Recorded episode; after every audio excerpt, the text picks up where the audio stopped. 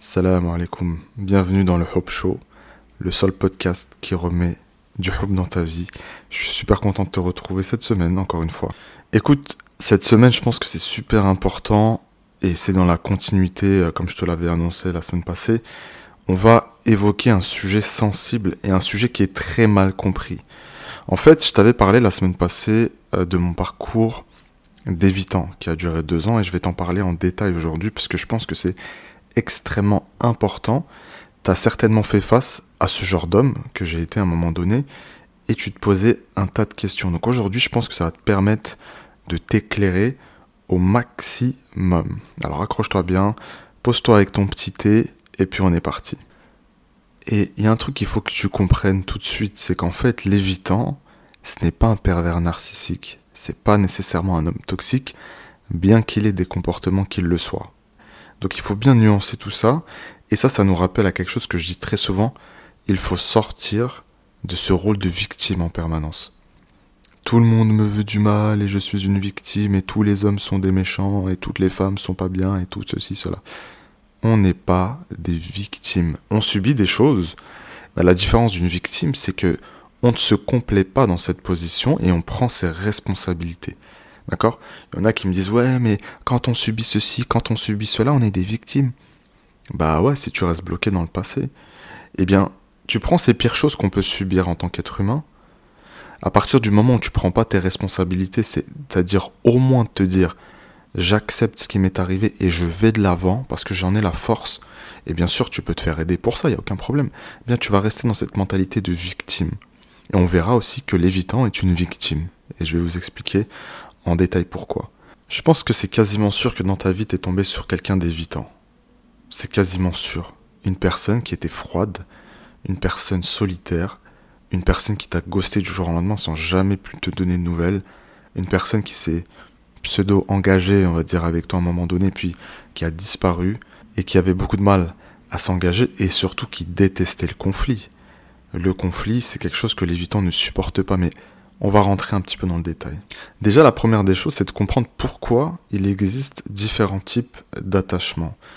Et pour ça, il faut retourner aux blessures. Pendant l'enfance, voilà, chacun est victime de certaines blessures, enfin, même des cinq blessures de l'âme, et après, on va être rappelé à ces blessures au fur et à mesure. En fonction de ta sensibilité, ben, il y a des blessures qui vont être beaucoup plus profondes que d'autres.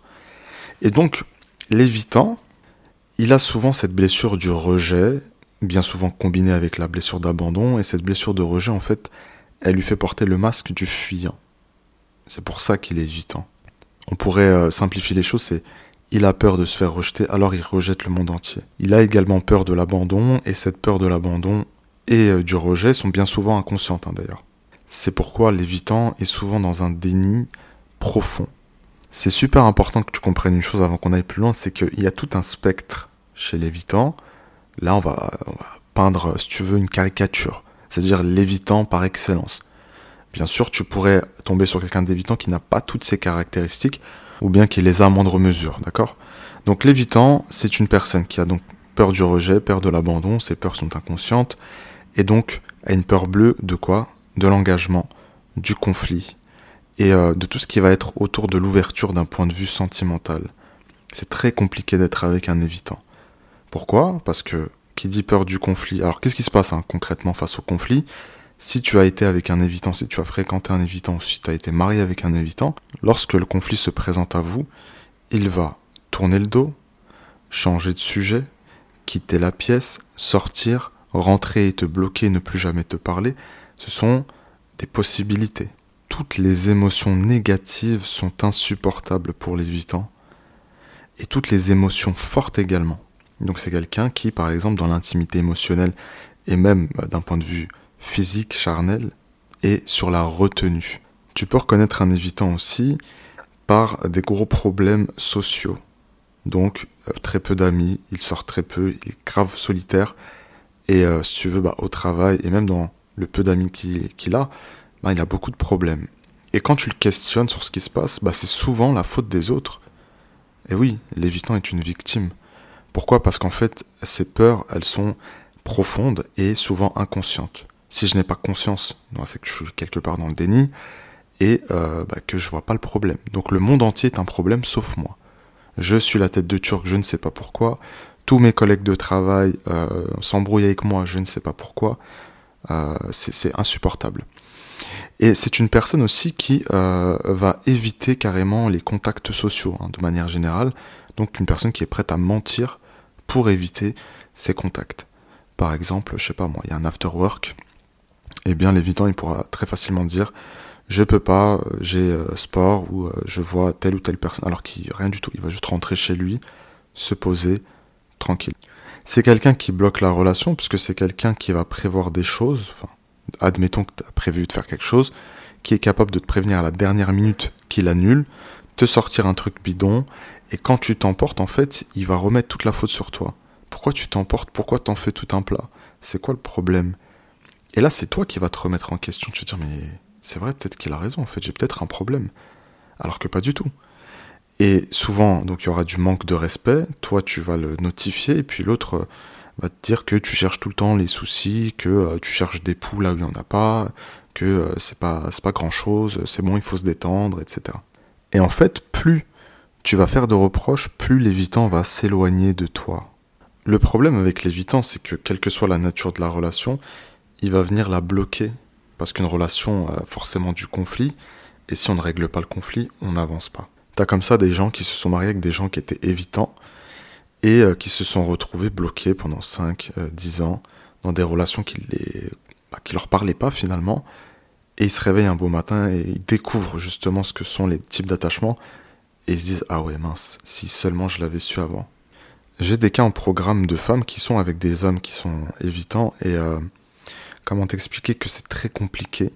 C'est très compliqué parce qu'en fait, on a des scènes qui sont un petit peu... Euh, bah, c'est abusé, quoi. Donc il y a une petite dispute qui éclate pour rien du tout. Euh, elle rentre chez elle le soir, donc par exemple, ils se disputent par message. Hein. Le soir, quand elle rentre, il a pris toutes ses affaires, il est parti chez sa mère. Et il va y passer un mois, deux mois. Enfin, tu vois un petit peu le, le degré. L'évitant, il a aucun mal à ne pas te parler pendant des jours et des jours. Lui, il aime sa tranquillité il aime sa solitude. Et ce qui le différencie un petit peu du phobique social, c'est que le phobique social, lui, il sait que c'est lui le problème. Mais chez l'évitant, comme on l'a dit plus tôt, bah, lui, il le sait pas, il n'a pas envie de le savoir. Et donc il y a des phrases qu'il répète souvent. D'accord? Je suis comme ça, c'est comme ça et pas autrement. Apprendre ou à laisser. Tu vois ce genre de phrases qui mettent des, des murs. Donc en mode ultimatum. Si t'es pas contente, c'est la même, quoi, tu vois. Et en fait, toi, face à un évitant, tu sais même pas sur quel pied danser.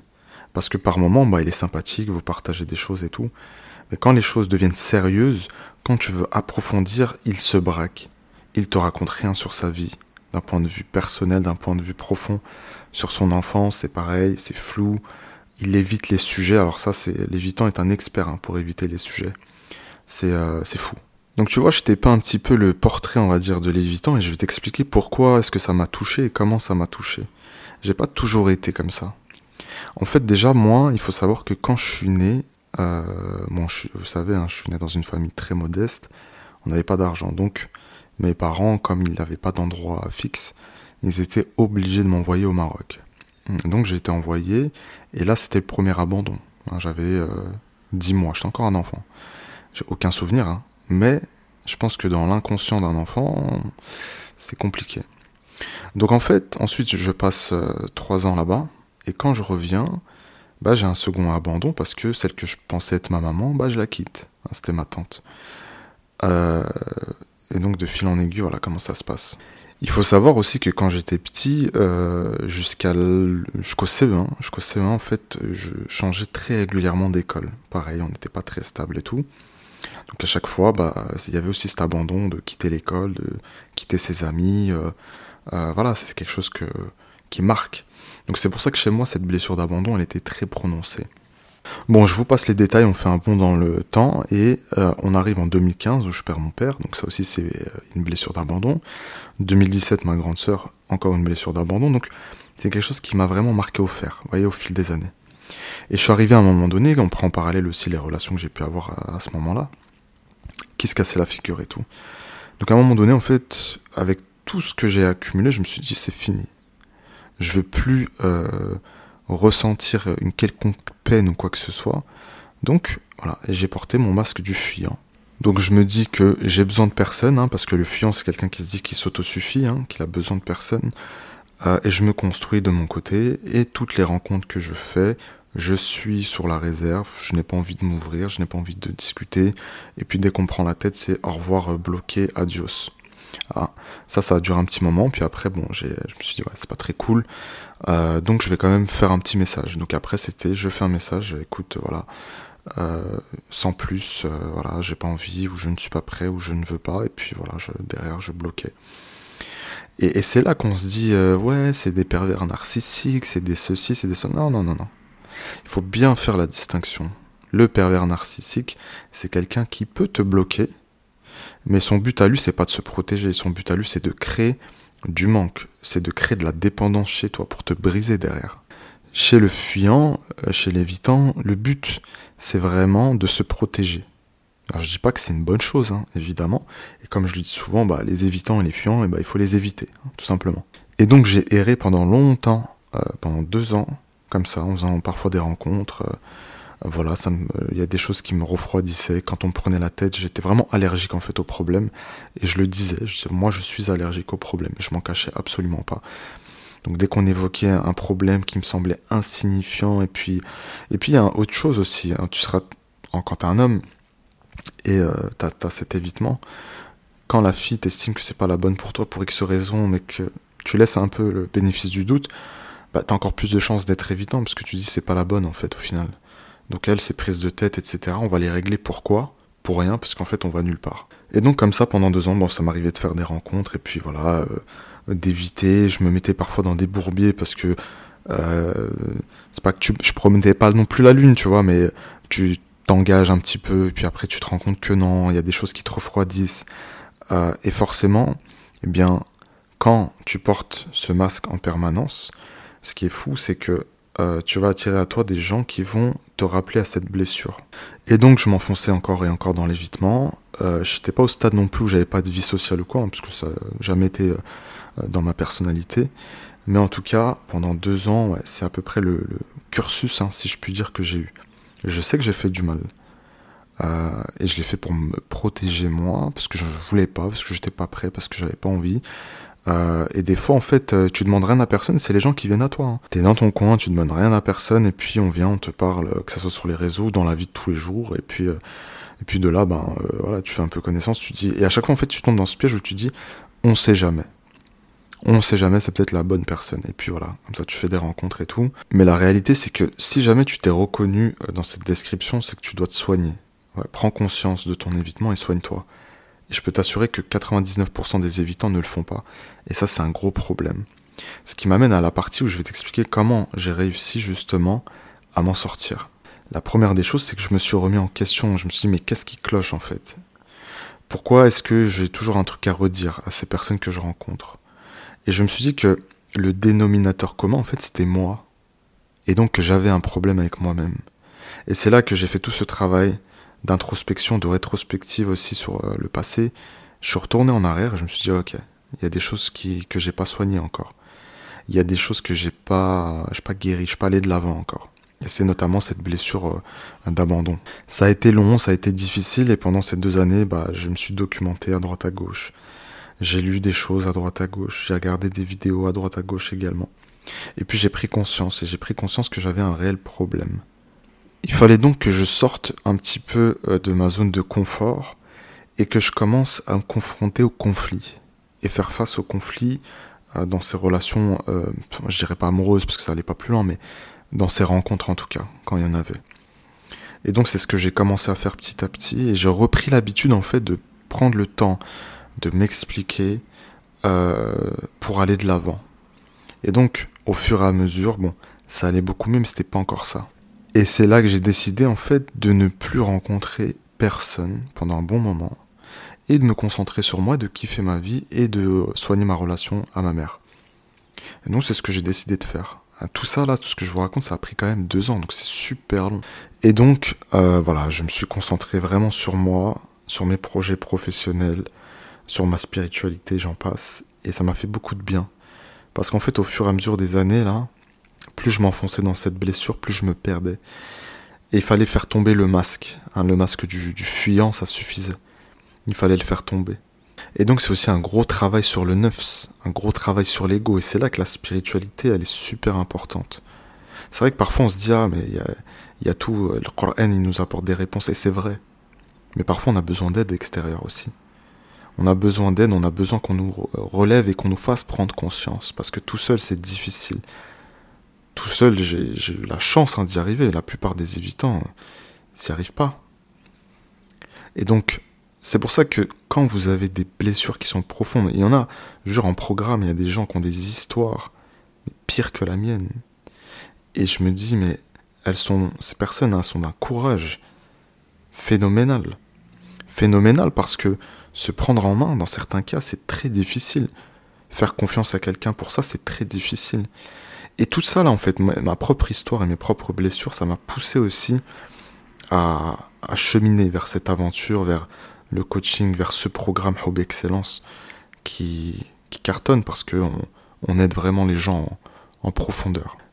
Là, l'objectif pour toi, c'est de reconnaître un homme évitant, d'accord Pour l'éviter. Et ne tombe pas dans ton syndrome du sauveur, parce que tu ne vas pas sauver cet homme. Il a besoin de se retrouver lui-même, il a besoin de se retrouver face à ses démons, il a besoin de, se soigner. Et tu ne vas pas y arriver malheureusement.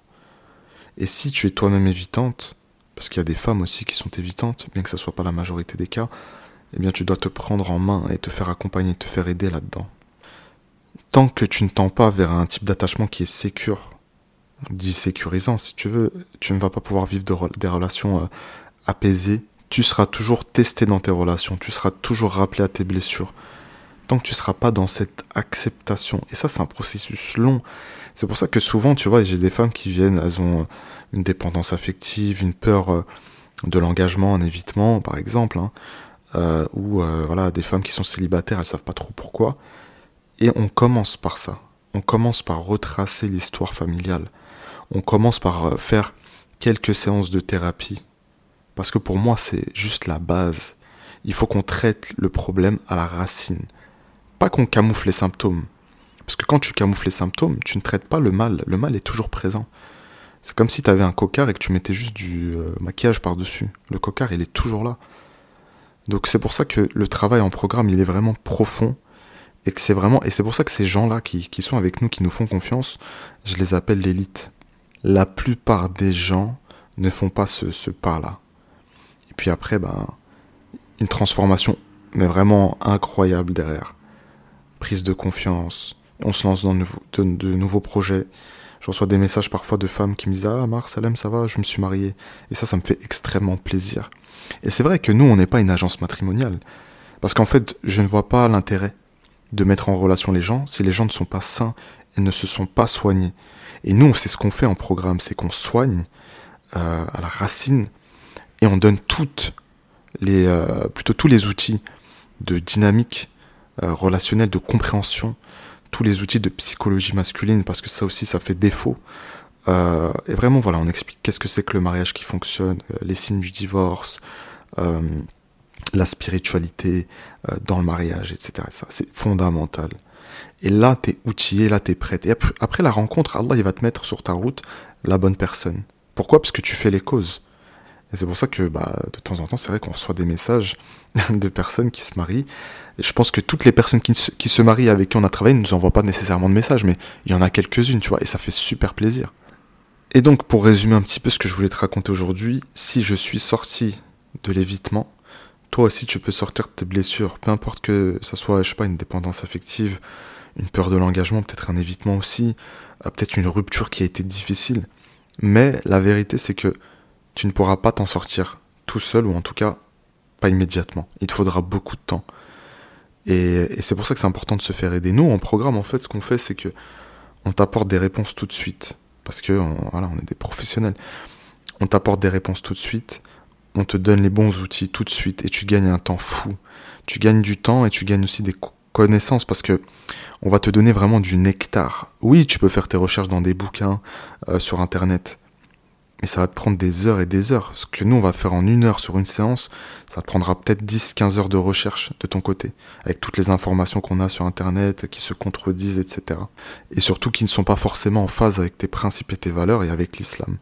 Donc nous, on essaie de garder quand même euh, cette démarche où la spiritualité nous encadre. Bon, j'espère en tout cas que cet épisode t'aura aidé. N'hésite pas à mettre 5 étoiles, à nous mettre un petit commentaire. Je te mets le lien des appels diagnostiques si tu sens que tu as besoin d'aller de l'avant. Donc je te le mets en description. Et puis n'oublie pas une chose qui est super importante, c'est que tu es extraordinaire. Peut-être ne le sais-tu pas encore.